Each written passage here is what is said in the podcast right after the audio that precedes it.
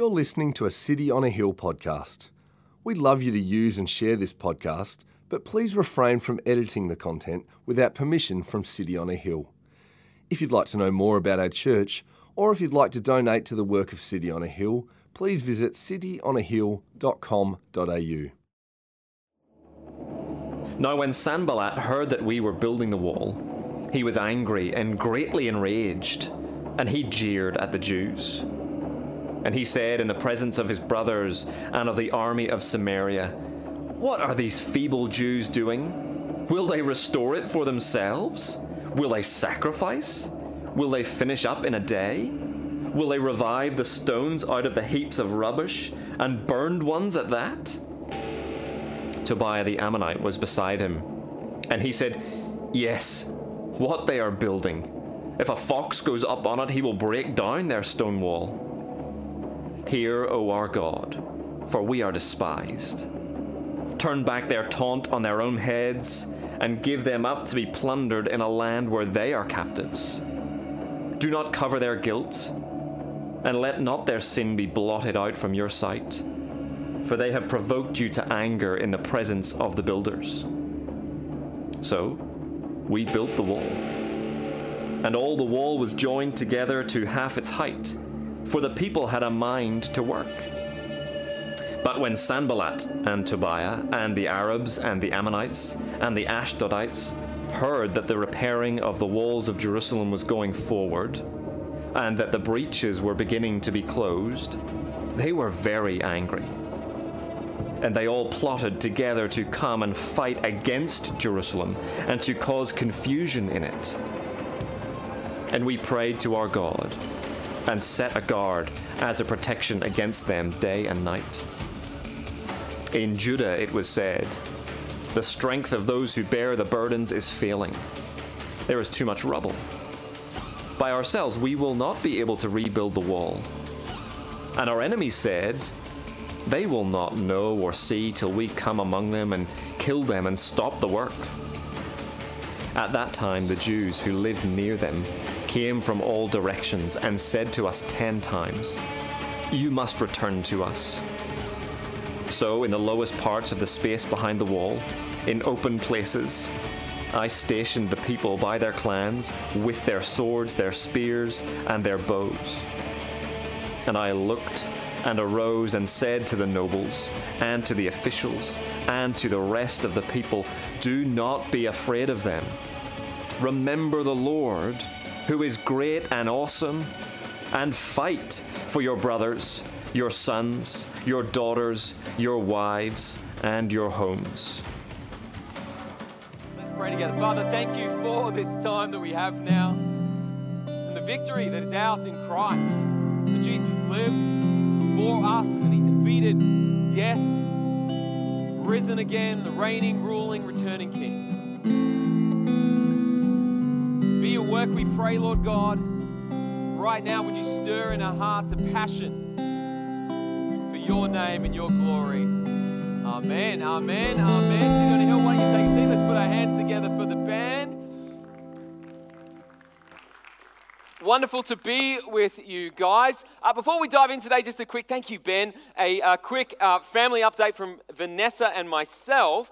Um, this week, by God's grace, on the 21st of June, we are celebrating 20 years of marriage together.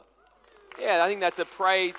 That's a praise point right there. Uh, so we're going to be heading away for a couple weeks of our family uh, holiday together.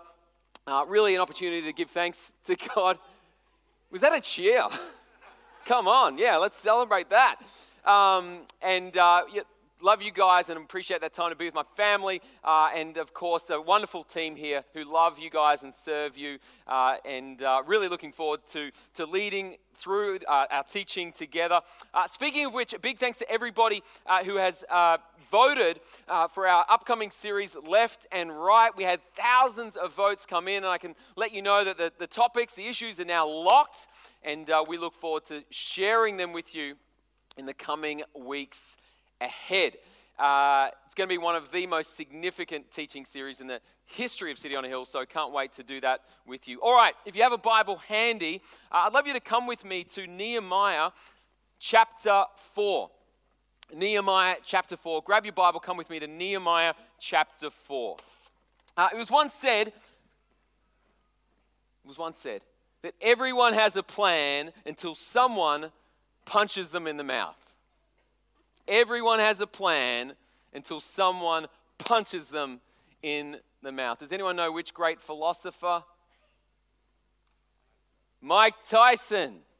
Everyone has a plan until someone punches you in the mouth. Mike Tyson, of course, one of the great heavyweight champions, boxers of all time. And what I appreciate uh, about that quote is that its application uh, extends far beyond uh, boxing itself. It really has meaning in all area of life, whether the blow comes from a loss of job, uh, that, that unexpected breakup, uh, whether it might be a bad investment, uh, a health loss.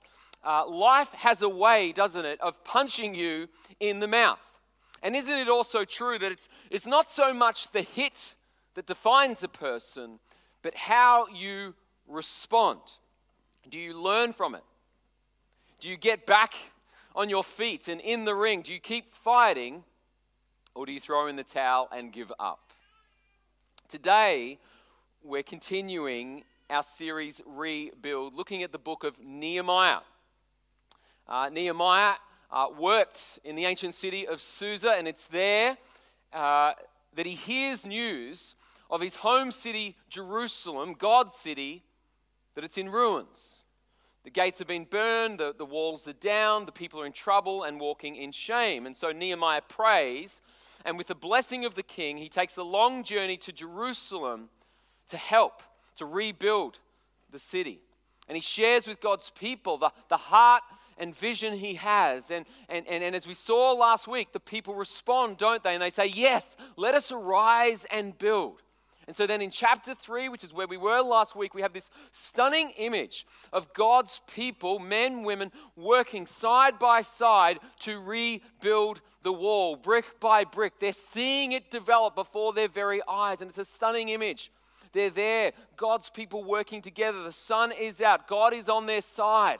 And after 141 years of ruin, God's people are now seeing the walls go up. But then comes chapter 4. chapter 4 is the chapter that nobody wants. It's the left jab, it's the right hook. Look with me to verse 1.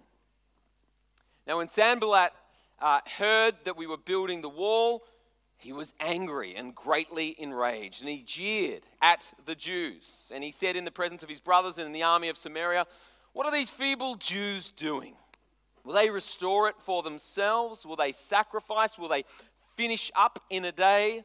Will they revive the stones out of the heaps of rubbish and burned ones at that? Now, who is Sanballat? Sanballat served as the governor of Samaria. And by way of background, the kingdom of Israel used to be one nation made up of 12 tribes. And yet, around 930 BC, uh, the kingdom split, divided into two. You had the larger northern region, which established its capital as Samaria, and then you had the smaller southern region, which kept David's capital at Jerusalem. So there's this division that took place among God's people. And if you're trying to piece this together, just consider the cultural divide for a moment between Melbourne and Sydney.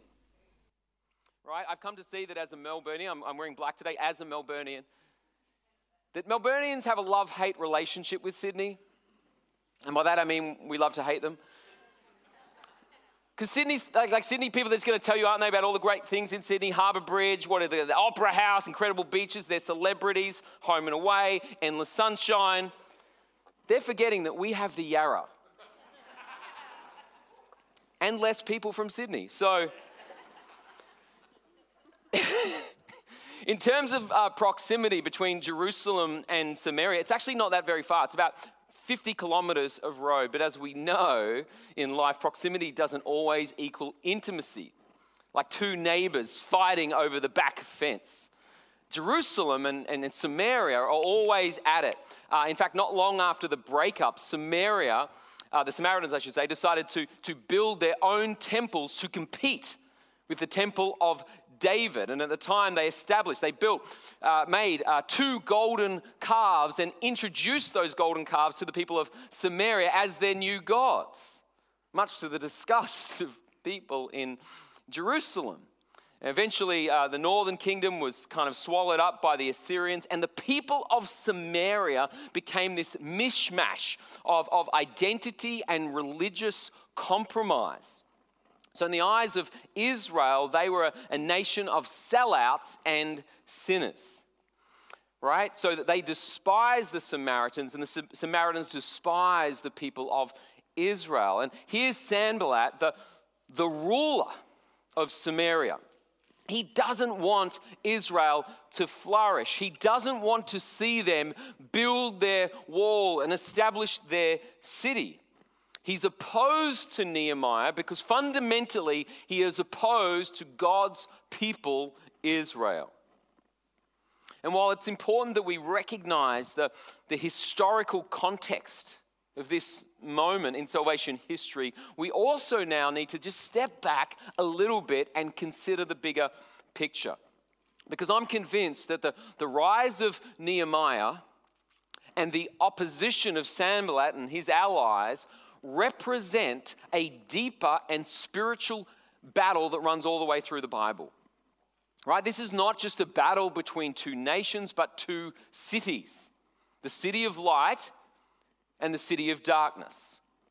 So in Genesis, we meet God, and how is he introduced? He's, he is the creator. Right? God is the creator of heaven and earth. And yet in Genesis 3, we see the serpent. And what does he do? He comes to steal, kill, destroy. He's an opponent.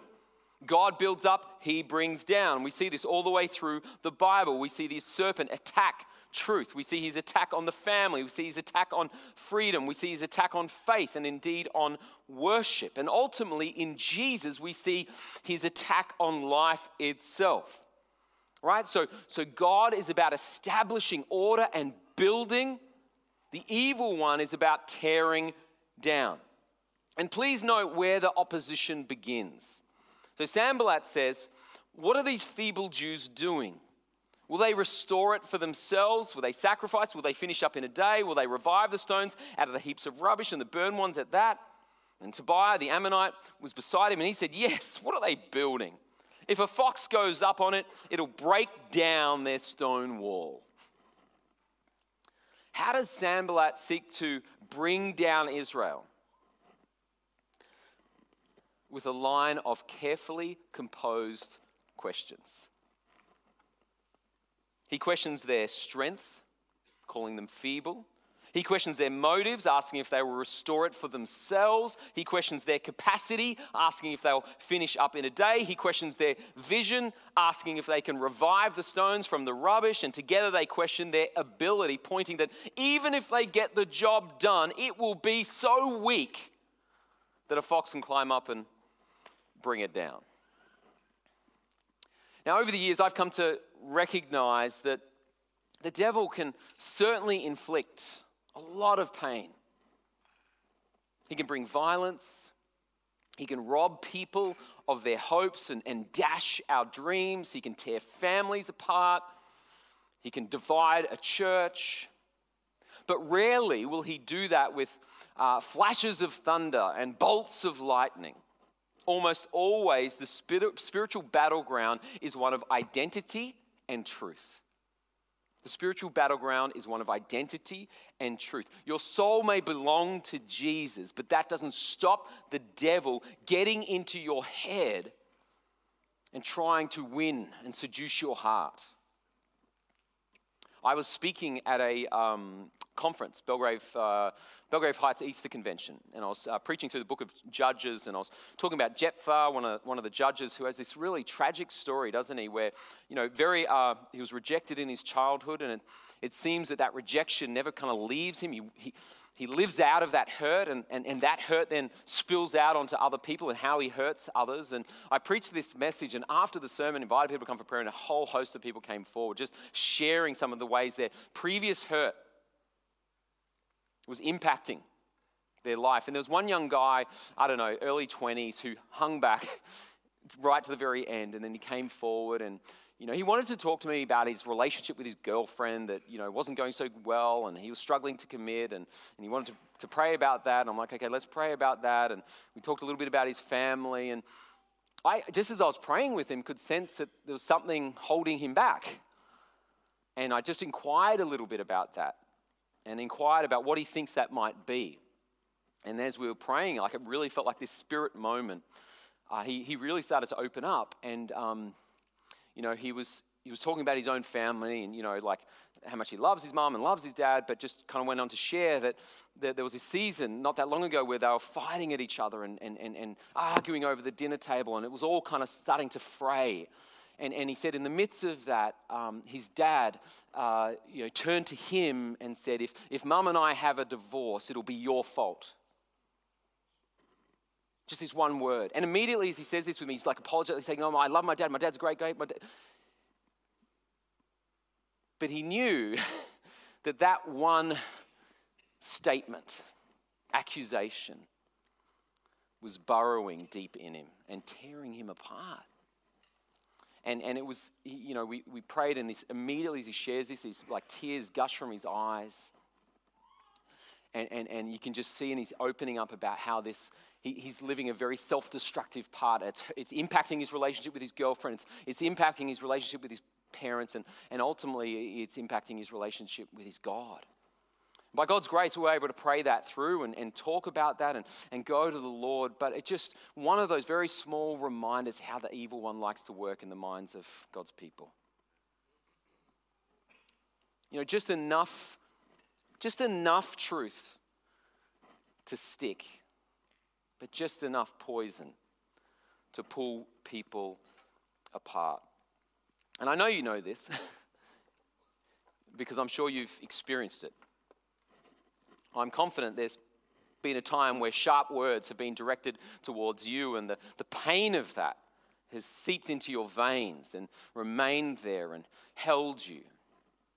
I'm sure there's been times where you've had your motives or your character questioned and had your stomach tightened up and it interrupted your sleep.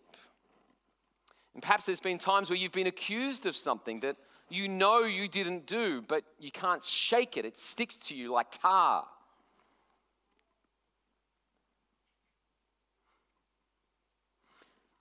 What do we do with that? How does Nehemiah respond to these series of arrows and accusations? Verse 4 Amidst the barrage, what does he do? As he always does, he lifts up his hands and his heart towards God in prayer. He says, Hear, O our God, for we are despised.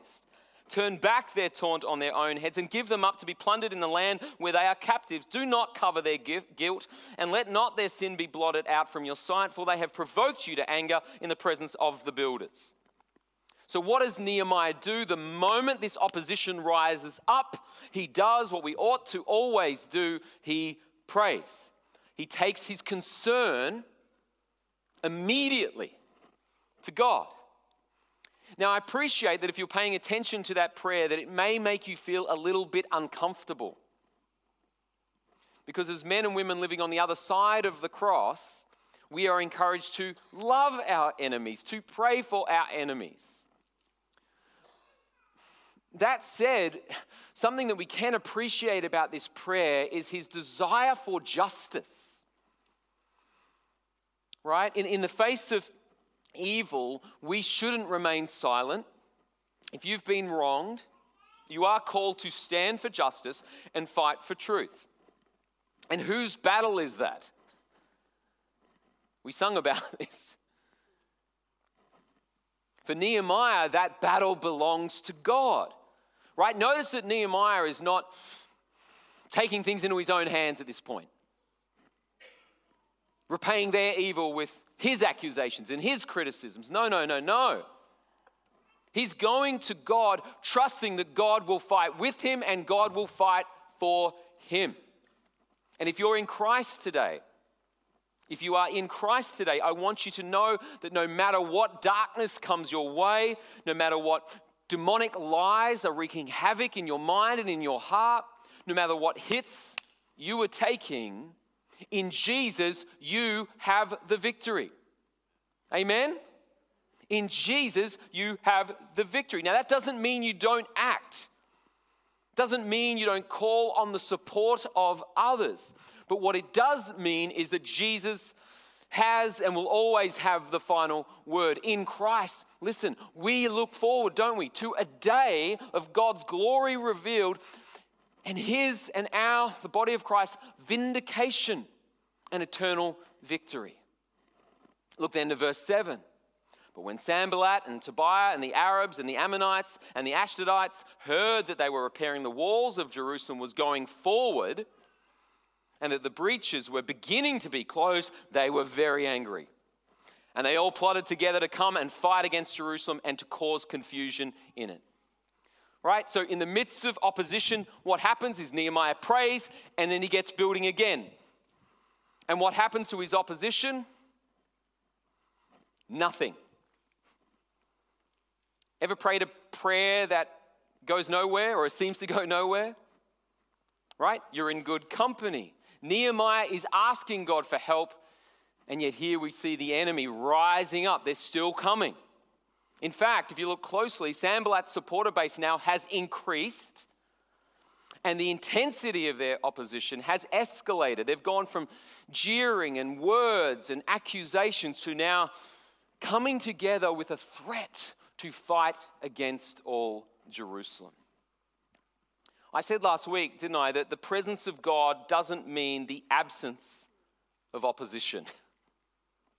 The presence of God doesn't, doesn't mean the absence of opposition. In fact, this is something of a biblical principle. If you do something good for God, you can almost guarantee opposition is going to come your way. If you do something good for God, you want to worship Him, follow Him, build with and for Him, Opposition's going to come your way. Um, take the Apostle Paul, for example. Uh, I mean, we could just go pretty much anywhere in the Bible here, but just take the Apostle Paul.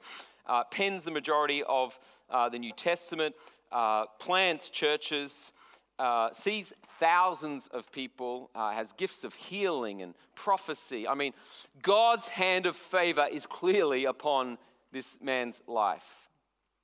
And yet he gives us a window, doesn't he, into his reality. And what does he say? Five times I received from the Jews the 40 lashes minus one. Three times I was beaten with rods. Once I was pelted with stones. Three times I was shipwrecked. I spent a night and a day in the open sea. I've been constantly on the move. I've been in danger from rivers, in danger from bandits, in danger from my fellow Jews, in danger from Gentiles, in danger in the city, in danger in the country, in danger at sea, and in danger from false believers. I have labored and toiled and often gone without sleep. I have known hunger and thirst, and I've often gone without food. I've been cold and naked. Beside everything else, I face daily the pressure of my concern for all the churches. Do you want to be used by God? Do you want to make a difference in this world that echoes for all eternity? Do you want to serve Jesus and be part of the rebuild. You need to appreciate that that's dangerous. Christianity, following Jesus, is not a life of comfort and ease. It's challenging, and you will take hits. And I say that as someone who learnt this quite late in the game. Um, I was uh, 27 uh, when God called me to, to help you know, plant a church, pioneer something new. And next to following Jesus and marrying my wife, best decision um, ever made. And it just blows my mind to think about all the Lord has done. Um, when you think about uh, churches being planted and um, incredible relationships and friendships that I have in this community, when I think about hundreds of people uh, who found, Jesus found them, they've been saved, they've gone from death to life. I mean, incredibly encouraging uh, to see. But as I'm sure you know, ministry is, um, well, it's far from rainbows and lollipops. Uh, one of the things I've noticed um, as being a pastor is that you become uh, subject to a lot of conjecture and opinion. Um, people uh, like to talk about you, and um, sometimes that can be great uh, because they want to say nice things and they have you know positive uh, views, and then sometimes they don't. Um, uh, early this year, um, I was at Axil Coffee um, just down here after the morning service. It was a great morning. I think it was February. The sun was out. Services were starting to come back together. I was having a coffee, and uh, I, I, saw out of the corner of my eye like a hundred uh, or so uh, nude cyclists go through the city. Did anyone see this? Yeah. All right. I'm like, is this like a Genesis 1 church parade or like, what is this? Um, turns out some, I don't know, parade for something. There's always a parade in Melbourne. I found it hilarious personally. And uh, um, I decided to post something on social media. I found it that exciting. Uh, here's, the, here's the post. Uh, just saw about 100 nude cyclists riding down La Trobe Street through the heart of the city. I have no idea why they were cycling nude, but I can confirm that no one was wearing a mask. regardless of how we thank you, yeah. regardless of how we might feel of nude riding, it was a good sign that life is returning to our great slash crazy city. Um, yeah, lots of nice comments, jokes, whatever. What could possibly go wrong with a post like this? Two days later, um, uh, I get tagged. Whenever you get tagged as a pastor in a post, it's always, oh. And uh, I discover that another pastor north of the border um, was, was having, a, was having a, a, no, let's not say that. Anyway, was making some comments on uh, Christianity at large. And uh, he, was, he was railing against Tim Keller and ranting against Mark Driscoll. Then he was ranting against the tyranny of our government. And I'm like, whoa, this is, and it was all building at like six points that landed, escalated. His big crescendo was me. And then we have one of the most, influ- which is quite nice, the most influ- influential pastors in Australia voluntarily photograph, actually, it wasn't my photo, came from the age, whatever, and post a picture of naked pervert males who, has, who have exposed themselves to women and children publicly to his public social media profile glibly commenting that Melbourne is back to normal. And it's all laugh reactions and silly comments. Let the public record show. I'm not laughing it off. Naked pervs riding bikes in public is expected of godless men, but not a camera photo of it from a pastor in my tribe. Guy Mason, this is one of the gayest things I've seen a reformed evangelical pastor post. Welcome to ministry. Now, I be honest, I don't lose sleep over something like that, I must confess. But it is a reminder that being in ministry and leadership in church is not a straight line, right? Throughout my years, I've, I've, I've had to navigate a bunch of little left right hooks. Uh, venues closing last minute, uh, news that we're behind budget, news of disgruntled members and gossip, news that a person you baptized six months ago is now no longer following Jesus, news of miscarriage, news of divorce, news of, of, of cancer, news of, of death, uh, news of people you really love and appreciate telling you that they're leaving the church, news of people that drive you nuts telling you they're staying at the church, news of people's sin, news of my own sin, right? A good friend once said, leadership is like the Lord of the Rings. The orcs keep coming. Right? And, and I say that not only as a little like a look back to the past, but just in preparation for what's ahead. Do you think, I was going to look at that banner, that one's gone. Do you think the evil one likes a large church getting together talking about rebuilding God's kingdom?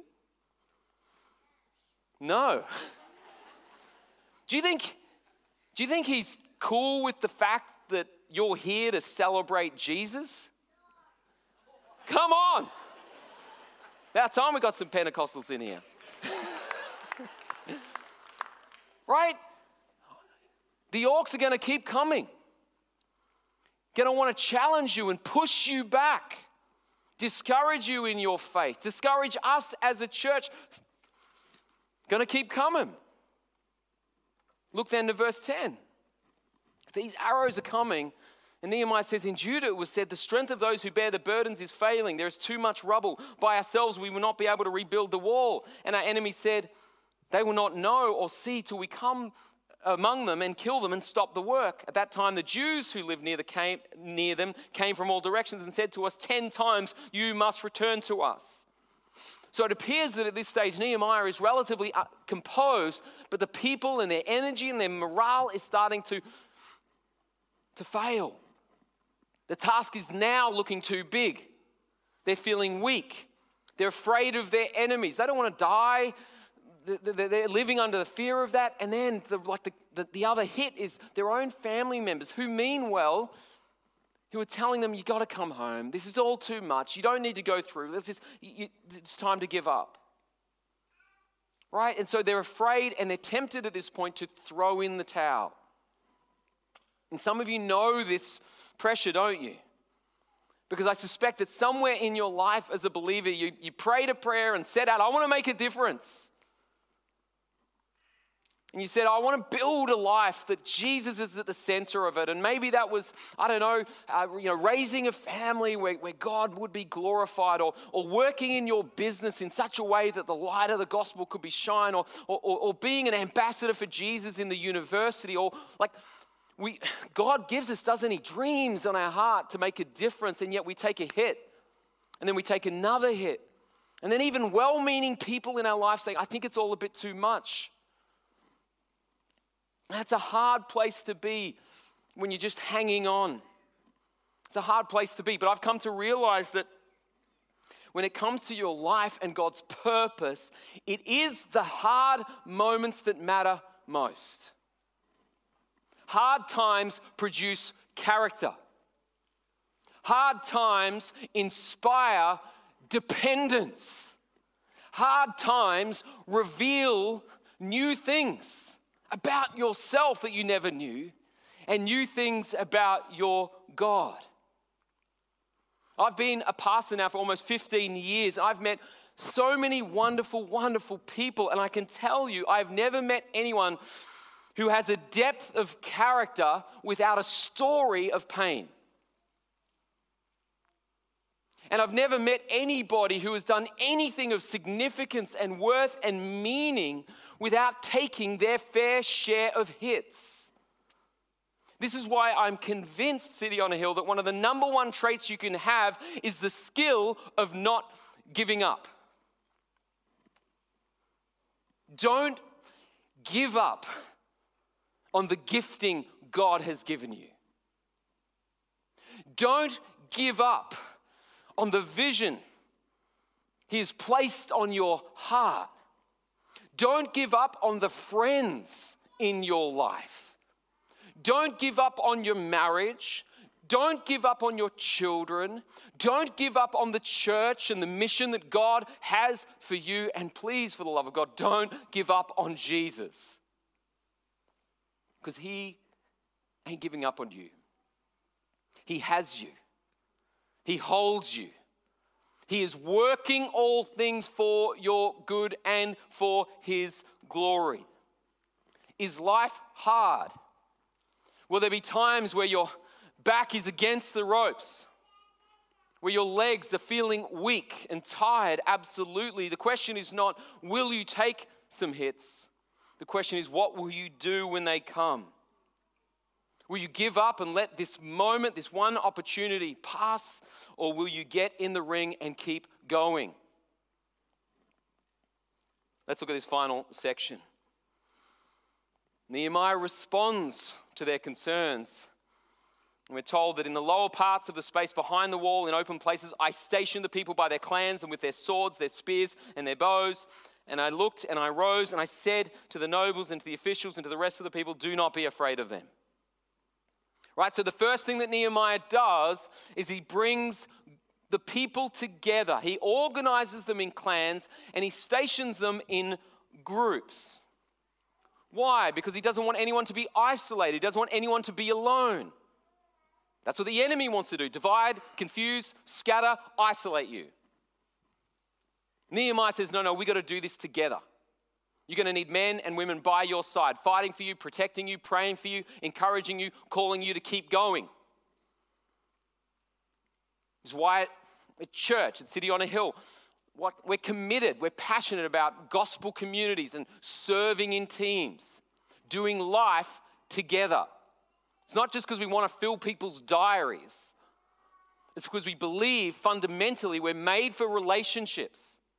I need your prayers. I need your encouragement. I need your correction. When my morale is low, I need you to call me forward.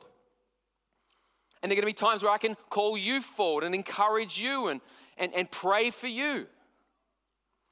So don't resist community, lean into it. Be part of it. Recognize that a community has something to offer you and you have something to offer them. Right? This is one of the most helpful, well, a helpful way to combat some of the opposition that you're going to face. Nehemiah stations people in groups. Not only that, what does he do? He arms them with spears and swords. On your way out today, we've got swords for you. Right now, we don't. Uh, maybe free coffee. That's probably about it. Why? right? We've got to think about that moment in salvation. Why? Because we know now that our battle is not against flesh and blood, but against the powers and principalities that reign. So we're not handing out real swords today. But that does not mean you don't armor up. God says, Ephesians 6, take a hold of the sword of the Spirit, which is what? The Word of God. You need a sword. In fact, we see in Nehemiah the work of two hands, don't we? That if you're a Christian, in one hand you take the bricks to build and help establish God's kingdom. In other words, you need to be using your gifts, you need to be using your resources, you need to be using your mind, you've got to be using your creativity to build. That as you pray, that as you evangelize, as you serve, you're establishing a brick in the advancing of God's kingdom. And that's what we do with this hand. But with this hand, we hold a sword. Because we don't need to build things, we need to protect things. The word in your life, You've got to take hold of it. Because it's the word that cuts through, isn't it? The enemy's deceit. It's the word that push back, pushes back his lies. And it's a word that protects all that God is doing. Finally, as the band comes up, uh, this may just be one of my favorite lines in Scripture. Probably say that too often, but I love this. Nehemiah lifts up his eyes, uh, helps them lift up their eyes to God and see the significance of this work. Look at this. He says, Do not be afraid. Remember the Lord who is great and awesome, and fight for your brothers, your sons, your daughters, your wives, and your homes. Do not, we all have concerns. He says, Do not be afraid. Why? Because you serve and know a great and awesome God. Sometimes when we think about the spiritual battle, we, we imagine two equal and opposite forces coming together. It's, theologically, people talk as dualism. But actually, that's not a biblical revelation of how God and evil work.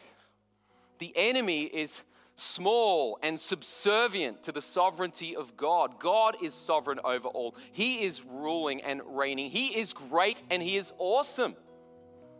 Right? That's why you imagine, uh, you've seen the opening clip in the movie The Passion. Here's Jesus praying in the Garden of Gethsemane. The, the serpent uh, slithers on past him, seeking to, to deceive. And what does Jesus do? He gets to his feet and puts his heel into his head. Jesus defeated the evil one in the wilderness. Defeats him ultimately, doesn't he? On the cross, disarms him raising up in victory and life. This is why Paul could keep going.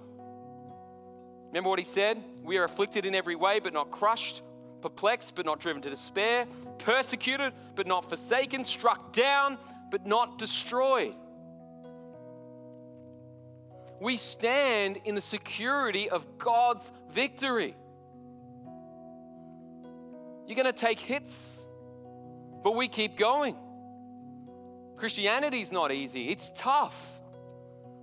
Sometimes you walk forward and it feels easy and right, sometimes it's just uphill. But you keep going because we serve a great and awesome God. And we know the significance You might want to underscore this very final last verse. It says, Fight for your brothers, your sons, your daughters, your wives, and your homes. What's he doing? He's reminding them that as they build this wall and as they defend the city, they fight for something far greater than themselves. That when you serve, when you lead, when you love, when you pray, you do so as a Christian for, for more than yourself. This is not just about the wall, this is not just about the city. Nehemiah is saying, think of the generations, think of the eternal impact. Right? It's that selfless, sacrificial love that, that gets to the real heart of what we believe. I think of William Wilberforce. You know, God sends him, doesn't he, to lead the abolition of the slave trade to build the broken walls of an unjust political system. And he goes in to fight, doesn't he? And it wasn't easy. 21 year battle with one hit after the next. His life was threatened, his family was threatened. But he didn't give up. He didn't give in because he knew that he was fighting for something far greater than himself. Think of Jesus City on a Hill. See him now didn't remain in the comfort of heaven, but came to us, the Word made flesh. And we re- rejected him. People spat on him. He was beaten, he was bruised, his, his life was. But Jesus never gave up. Jesus didn't give in. He remembered God is great and awesome, and he knew that through his life and through his death, he would bring about the salvation of so, so, so many. We are here because of Jesus. If you're not yet a believer in Christ, I encourage you to follow him today, to stop living under the lies of the evil one, and to see where true victory belongs, to take hold of the salvation that is yours in Christ. If you want to know how to take that first step, come and chat to one of the people up the front for prayer. Come and chat to Steph, me, Ben. We'd love to help you on that journey, knowing that many people are giving their life to Jesus, and now is the time. And if you are in Christ, may you arise and build. May you take hold of the gifts that God has given you. May you see the vision the significance of what we are about and take hold of that. Trusting Jesus, knowing that there's victory in His name. I'm going to give you a few moments wherever you are right now just to pray. Not just to pray, to pray. Take a moment to pray, to commit what you've heard, commit yourself to the Lord, and then Dave and the band's going to lead us in worship. Thank you for listening to our podcast. If you'd like to know more about our church, or if you'd like to donate to the work of City on a Hill, please visit cityonahill.com.au.